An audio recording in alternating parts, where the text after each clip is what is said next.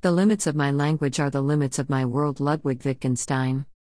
In a recent interview with Joe Rogan, engineer Elon Musk speculated that within three years his neural nets will have rendered language obsolete as a mode of communication.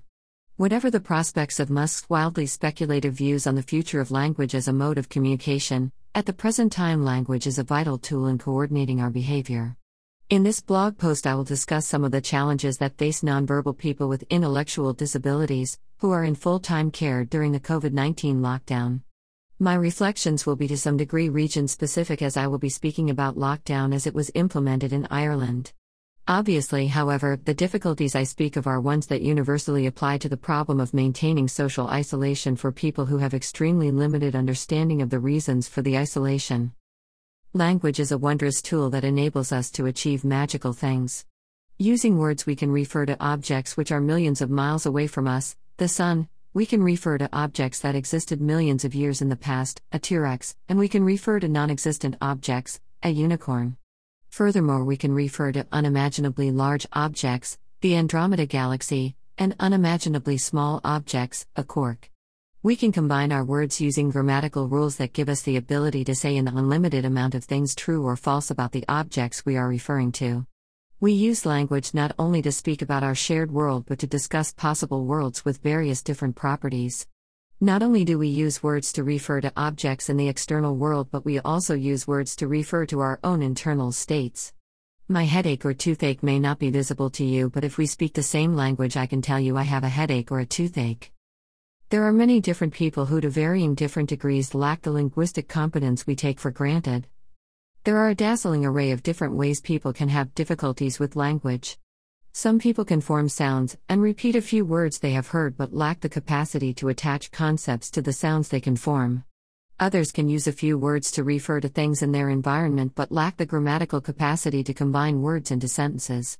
Such people can say ball but cannot say I want the ball, isn't that a nice ball, et cetera. Some people can understand some language, for example dinner time, time for a bus drive, et cetera, but are completely unable to produce any language of their own. Lacking the ability to use language doesn't imply lacking the ability to think thoughts. Work in developmental psychology indicates that prior to learning language, children have conceptual abilities about object permanence, agency, causation, et cetera. Carey two thousand six, Burge two thousand six, Spelke nineteen ninety-seven. There are people who have never developed a language of their own, who have thoughts and interests of their own. Nonetheless, because such people lack a language, their ability to communicate their needs is limited. Language and communication are not synonymous. It is possible to communicate one's needs without being able to speak. Such communication typically involves establishing a joint frame of reference. A person can tell you they want something by pointing at it.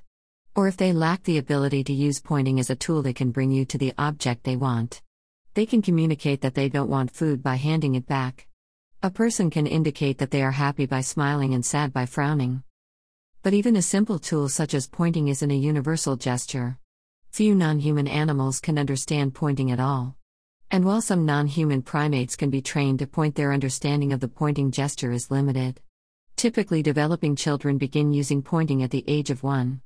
Infants typically use pointing for three different purposes: one, to request help; two, to offer information; and three, to express an attitude, excitement, fear, et cetera. Tomasello twenty nineteen p. ninety-eight. So when a nonverbal person uses pointing to communicate, it takes more than just interpreting the pointing. It involves interpreting facial expressions and behavioral cues to understand the meaning of the pointing gesture. Furthermore, some people with developmental disorders such as autism will have trouble in using and understanding pointing. So they may only be able to tell you they want something by bringing you towards the object they desire. Having the ability to understand and use concepts and having preferred activities you like to engage in but lacking the ability to communicate what you want can be frustrating at the best of times. In the case of nonverbal people with intellectual disabilities, they rely on their families and carers to help facilitate their needs and ensure that they get to engage in the activities they enjoy. Providing care in this sense involves getting to know them very closely and detailing what they like, so you can narrow the search space when trying to interpret what it is they are looking to do during the day. Today, with the coronavirus, governments have lockdowns in place to try to slow the spread of the virus.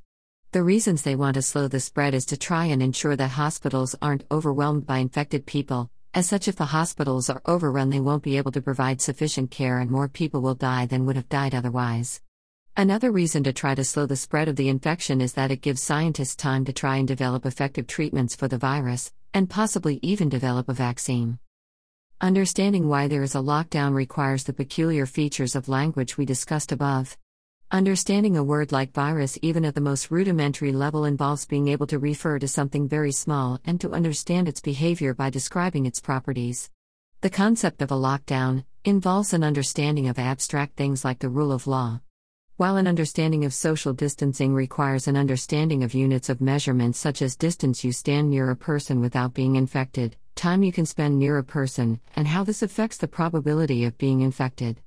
While understanding the possible outcomes if we don't adhere to social distancing involves either reference to far away in space, such as other countries who haven't implemented social distancing, or far away in time, people in the past who didn't follow social distancing, the nineteen eighteen flu.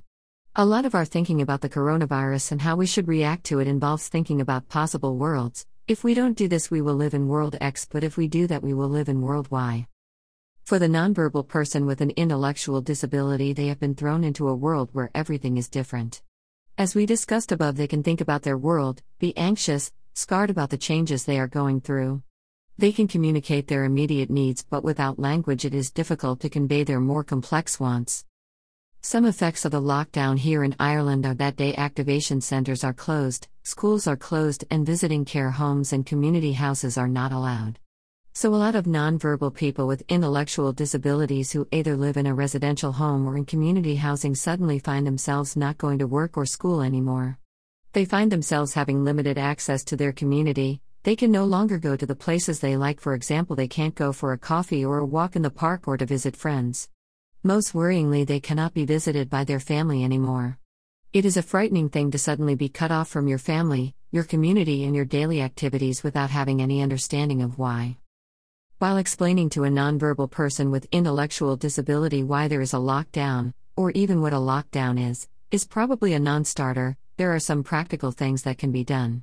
With technology, we have the capacity to engage in live chats with friends and family with apps like Zoom or WhatsApp. Even if the nonverbal person cannot engage with the chat aspect, seeing their friends and family and hearing their voices will provide some comfort for them. It hopefully will let them know that their family is still out there and still cares about them. Another useful tool to implement would be the use of a visual schedule indicating what daily activities are being used. The visual schedule could be mapped out further to take in the weeks, and plans could be made for future activities that will become available as the various different stages of the lockdown are lifted. Obviously, though, the degree to which the use of long-term plans based on visual schedules can be worked will depend on the cognitive abilities of each different person. Primarily, though, what is needed is to provide a rich environment in their residence so that they can still enjoy multiple activities, so that at least their lives are still rich and enjoyable even while restrictions are in place.